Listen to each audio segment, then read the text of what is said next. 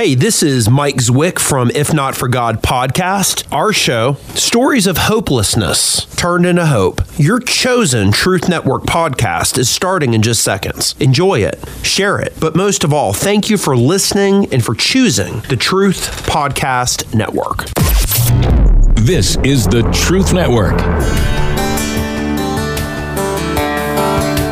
Coming to you from an entrenched barricade deep in the heart of central North Carolina. Masculine Journey After Hours. A time to go deeper and be more transparent on the topic covered on this week's broadcast. So sit back and join us on this adventure. The Masculine Journey After Hours starts here now. We're going to be so transparent in this episode. We're going to get a chance to see Sam baked. Possibly. yeah, possibly. Yeah. If you can see with your ears. yeah, just close your eyes and imagine. Anyway, we are continuing our episode, Rodney, on The tools of the enemy. one of the many, many pillars of the enemy. And today's tool, Today's tool is dun dun dun neglect, marginalization, and leading into the orphan spirit. Yeah. And so, Sam, you know, when you pick this category and then you bail on us, I don't know what.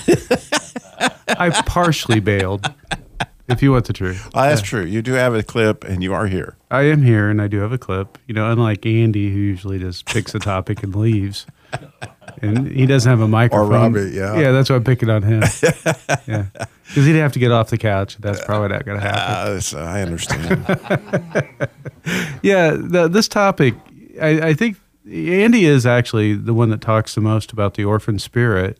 You know, God's really worked in his life on it, but it's it's something that we all battle when we understand really what it is. It's this this understanding that I've got to make it on my own. I got to do it for myself. You know, no one's there for me, kind of thing. That uh, especially a, a father, you know, in the picture, and so you know, it, it's something that's very hard to break free from especially if you've had success on your own.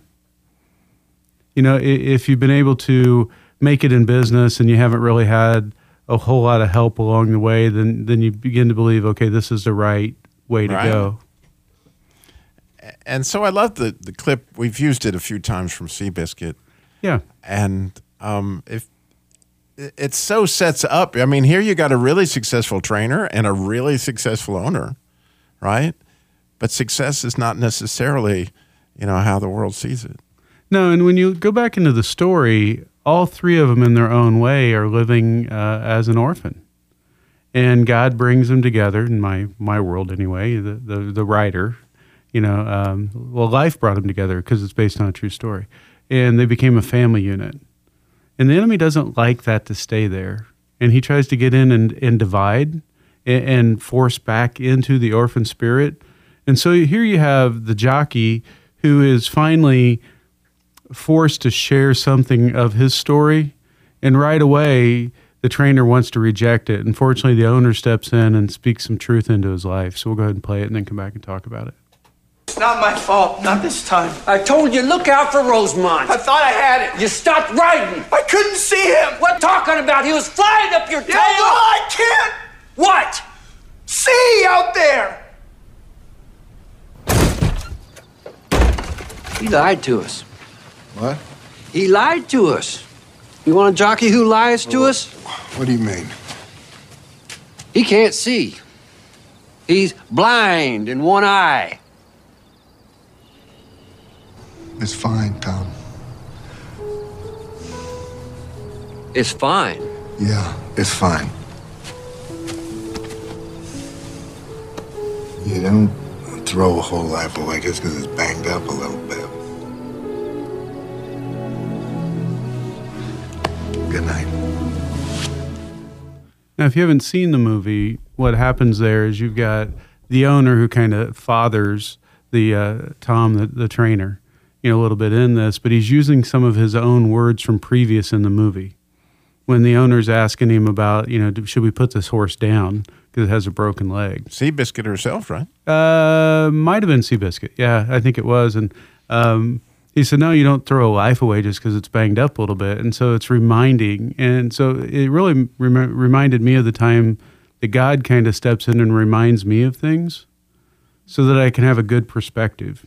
Sometimes He uses my own words, which is really embarrassing and humbling, you know, just to remind so me. So when was since you know this is the whole transparent. You know we're going deep here. So when was that, Sam? You know, I, d- I don't honestly have one right on top of my tongue. I will think of one hopefully by the end of the show. and Oh, so I with put you on the spot. Oh. You did. You oh, did. what an opportunity! That, that was his entire goal. You left out one word What's that? effective. Okay. When God uses our words against us, Yeah. for me, there's nothing that gets my attention more than when that happens. So, and it's one of the beauties of After Hours to me is, and it was Darren's idea originally that we do this, was to actually, you know, when you really get into somebody's story, so often you hear something, wow, that's just like, my- you know, that happened to me, or something, and that clicks off something that happened to you. And, and so it's important that we go deep. It's important that we talk about things, um, you know, where God was the hero of the story, not me, right? And so I, when I thought about this topic, I was looking for something as where do I feel invisible? And so I actually put that in YouTube, where do I feel invisible? And what came up was this clip from the Chosen series, actually, The Woman at the Well. And if you haven't seen it, why not? I mean, I'm just, oh my goodness, this is some spectacular stuff. I mean, absolutely spectacular. But what's happened is uh, the writers of The Chosen have taken some liberties to go, okay, we know that she says in the Gospel, of John, that you know, he told me everything about me. Well, what was that specifically? Let's go deeper. And so this woman goes, I mean, Jesus actually goes deep with a woman, telling her very specifically what those things led to her being in marginalized in the community. Why everybody thought she was white trash, you know, or you know, Middle Eastern trash. no, I'm trying to think of Sumerian Samari- trash, Samaritan Samaritan trash, you know, however that looked. I don't know, but anyway, you know what what led to those, and so when Jesus actually shares, if you listen carefully, he he starts out describing to her the different marriages that she had, and he he- and she hears things that she probably had not put together herself on the reason for certain parts of her behavior, and she realizes that not only were you there all along, but you know me better than I know myself, and you really care, and it's an, it's an amazing thing. So take a listen. The first one was named Ramin. You were a woman of purity who was excited to be married. But he wasn't a good man. He hurt you. And it made you question marriage and even the practice of your faith. Stop it. The second was Farzad. On your wedding night, his skin smelled like oranges. And to this day, every time you pass by the oranges in the market, you feel guilty for leaving him. Because he was the only truly godly man you've been with. But you felt unworthy. Why are you doing this? I have not revealed myself to the public as the Messiah. You are the first. It would be good if you believed me.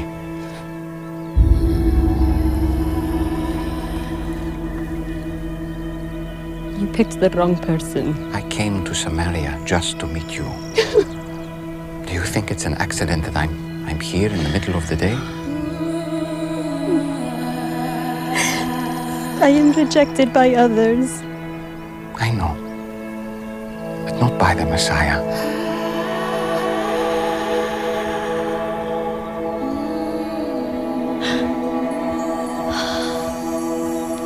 And you know these things because you are the Christ.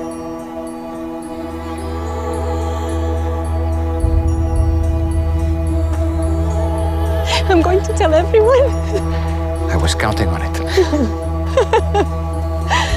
Spirit and truth. Spirit and truth. It won't be all about mountains or temples. Soon, just the heart. You promise. I promise. just the heart. I mean, that clip, I mean, it's hard for me not to cry when I listen to it because there's so much that like he is very very intimate with your story and he knows things about it that you yourself have never sat back and thought through. And and yet you know he came all the way to samaria for you very specifically in the middle of the day. It was no accident right?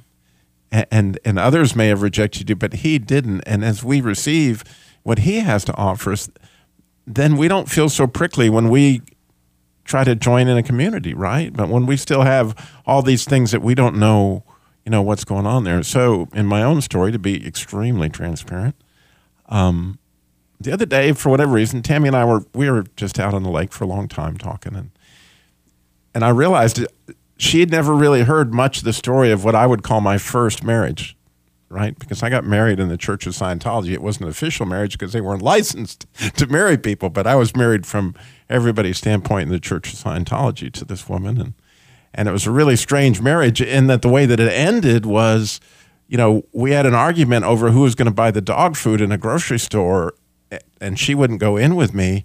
And she got so mad, she got out of the car, on this on Wilmington Island outside of Savannah, and she just starts walking down the road. She doesn't have her clothes, she doesn't have nothing, and she, I, she will not stop walking. And that's how she left me. And and I left her eventually walking because she was clear that she was not getting the car. And and that was the last time I saw her. And the the sad heart-wrenching part and the part that Tammy was trying to understand was she had cheated on with me with at least two and, and one of my brother's best friends. And Tammy was like how could you put up with that? Why would you do, you know, how, you know, and, and those kind of things rip your heart out and they rip your heart out. And, fascinatingly, as I was working on my own podcast, um, I, w- I was thinking about this very idea of my own sin. And all of a sudden it hit me like, man, one of the worst things I ever did. And here you go. Oh, this is after hours. One of the worst things I ever did that I often wonder how in the world could Jesus still love me? He knows I did this. That, um, you know, when I was in Albuquerque, after my parents left kind of abruptly, and I was there on my own, um, I had an apartment. I was about 19. And a friend of mine had this girlfriend that was going to become his fiance. And he and she was being had kinds of trouble at home and whatever. And so he said, Well, why don't you let her live with you, Robbie? You know, and I didn't, at the time, it just seemed completely innocent, really did. Why don't we have her live with you? Well, that wasn't a good idea. I mean, you know, looking back on it, you know, this was not a good idea, okay? And, and, and, and, you know, she had issues. There's no doubt she had issues, but I must have had them too. Because one night I came home drunk, honestly. And I mean, I actually slept with this girl's you know, with this guy's future wife. Man, me, right? Just like what I was so mad at my and I and as I started to think about that, wow, you know, there is a certain pattern of this in my life, and like, wow, I didn't, I didn't realize that, you know, that's me too. That's that's me too, and yet, in in spite of how unthinkable that is to me, you know, Jesus still is in there slowly unpacking this stuff. So, you know, it's kind of like that story of John Lynch. You know, you, yeah, that's a lot of sin. but the question is, is that sin separating you from God? Right? Are you are you on your own? Because if your sin separating you from God, you're definitely an orphan. Okay. Or or are you, you know, let's work on it together, kid, and and and and able to share that and again, the idea here is, you know, what what's in your story that really needs to be, you know, worked on. You know, uh, I had a thought just recently about our relationship with God and how He takes us even when we do things like you just described. And I got to thinking about it that, you know, God acting toward me the way He does would be like me looking outside, and here's this slimy snail crawling up the driveway, leaving a slime trail behind, and I want to be its friend. I want to be its buddy. I want to take care of it. And that's how you know. I think you know that's that's how I am in relationship to God. At my very best, I'm a slimy, crawly snail, but He loves me, and He accepts me, wanting me to be better. Yeah, Sam's ready. I think he's he's. yeah, there were a couple things from that clip. You know, Robbie, you asked the point: um, Does our sin separate us from from God? Well, Jesus entered in right where she was. Right, he he routinely did that. Now he had a conversation he had to have with her and and set her heart free. But I think that you know that that adage, you look at what the fruit of what Jesus did was he was always entering in where people were right? They didn't have to come to him. Well, some came to him, but most of the time he went to them. You triggered one of the most powerful things I've heard in the last 20 years that uh, most people need to get to. I think everybody hears, you know, your sin separates you from God. That's past tense. If you have Jesus in your life, it doesn't separate you from God. God separated you through Jesus from your sin.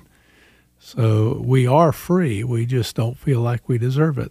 Sort of like the slug, or my wife, it was wormology, you know, that we we end up wanting to tear ourselves down, not remembering that the creator of the universe loves us so much that he wants us built up. Yeah, it reminds me of a, a meme I sent you guys that had a uh, horse that was tied to a uh, plastic lawn chair right? At any point, the horse could just drag that that that lawn chair away. But that's us with our sin. We see ourselves as tied to it, right? Where God has separated, He set us free, but we don't often live like it. We don't often live from it in our life. And I do have a, a memory, as you were talking about when God used my own words. Um, at the some of the worst times in my marriage, when I really, really wanted to give up, um, God would remind me of things that I had prayed about. I would hear my own words praying to Him. You know, and, and it was His reminder of, look, you, this is what you said you wanted. This was, I'm dying of curiosity. What do you remember the words? Um, or at least the the idea of the words? Just how much I, I wanted my marriage to work. You know, how much I wanted to uh, love her the way I needed to love her and to move past some of my own issues. You know, and God would just remind me of those prayers. And I'm like, okay, I, I get it, God. You want me to stick in here? You know, you're not going to let me bail, you know? And, and He did that for a long time, um, off and on, probably five years.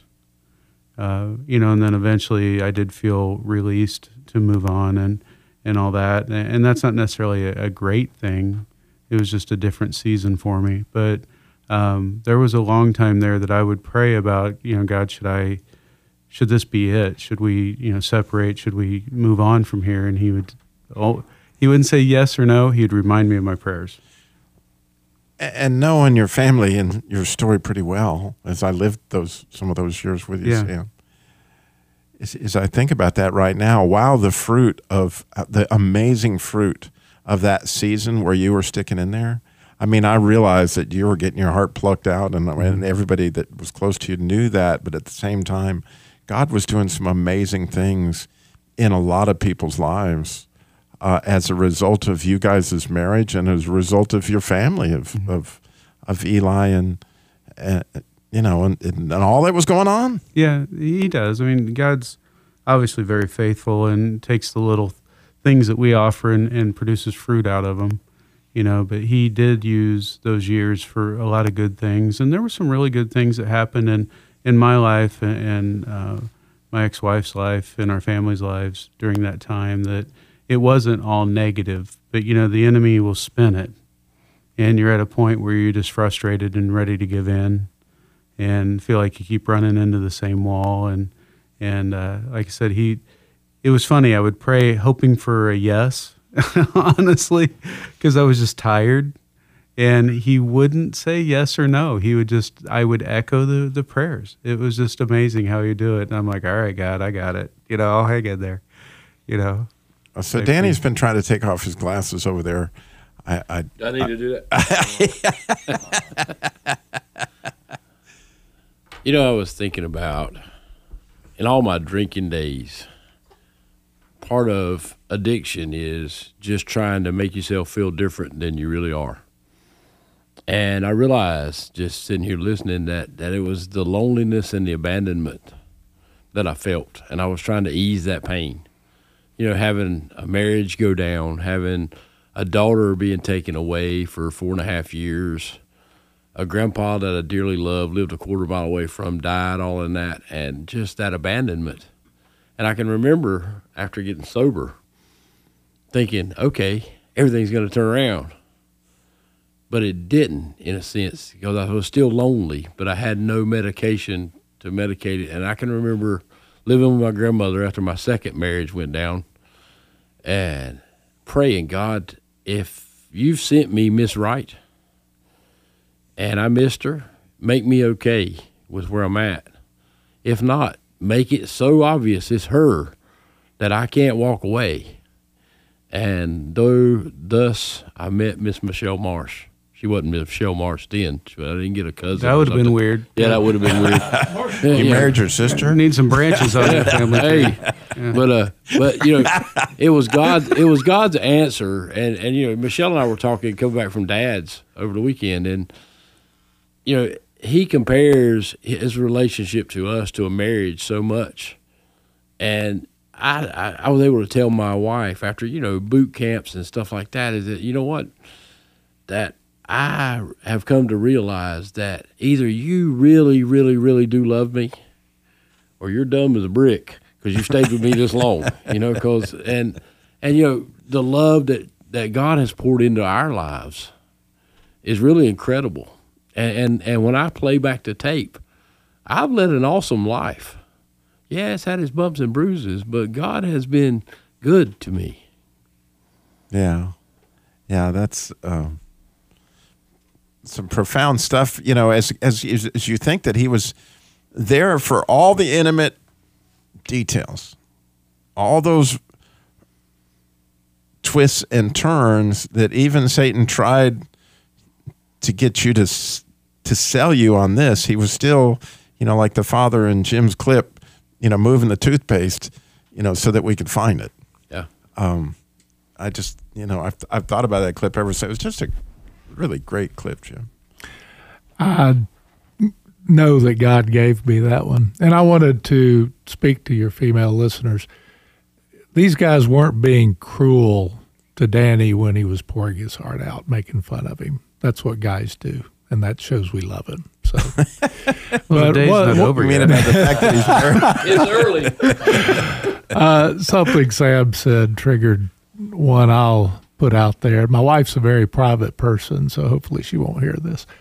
But we lived as angry roommates for a number of years in our marriage, and both of us pursued someone else. And God orchestrated things so that when I was ready to cut and run, Carolyn wasn't. And when she was ready to cut and run, I didn't even know it, so I didn't. I probably would have let her go, so I didn't know for that reason. But in our pursuit of others, God had circumstances set up so that we both failed. When I was ready to take off with a Proverbs 7 woman, um, and we were very close to intimacy, I God put in my brain and something I told myself, and this is why it triggered it, that the only thing I had left in my marriage was physical fidelity. I'd lost my heart, but we had the physical fidelity. And when that last thing was about to fall, I got up and left. I think physical fidelity has my 401k. tradition. yeah, they are they are big at doing that sort of thing. But God does- does, and in retrospect, I saw God's hand in it all. But at the time, it felt like hell. It was. It's Yeah, it's an interesting thing that, that, from my perspective, is that both Sam's clip and um, Jim's clip had blindness in it, Mm-hmm. A- and you know, I've, I was actually studying darkness earlier today. As you know, I study things and looking at the letters, and the interesting letter that begins the word darkness is a het. And that's actually meaning our marriage to Christ. I mean, that's the eighth miracle letter. Like, what? Darkness is out of love. Just saying. Because so we don't hurt ourselves. and like, oh my goodness, there's this idea of all the stuff that we don't see because he's really in his own way protecting us, right? It's it's an amazing thing as as you think about how blind. Go ahead, Jim. You you you're dying over there. He doesn't like the way I said head or what? No, no, no. I'm fine with head or hate, whichever you prefer. Uh, now you just triggered something else uh, talking about that uh, about darkness, because and this is my science nerd bit. Darkness does not exist. Darkness is the absence of light, and evil doesn't exist. It's the absence of God. And that to me always was very powerful. Interesting. Not real. Yeah, yeah, yeah. Everything is not as it appears. You know what I'm saying? so again, the idea is like, wow, do you experience this feeling? This feeling like I'm on my own, and there's nobody here to like. And and, and the idea is we're we're trying to, you know, illustrate like, man, you have a whole bunch of people that are just like you. You, you it, you're not alone in feeling alone. I mean, that's crazy is the way to say it, but it's true.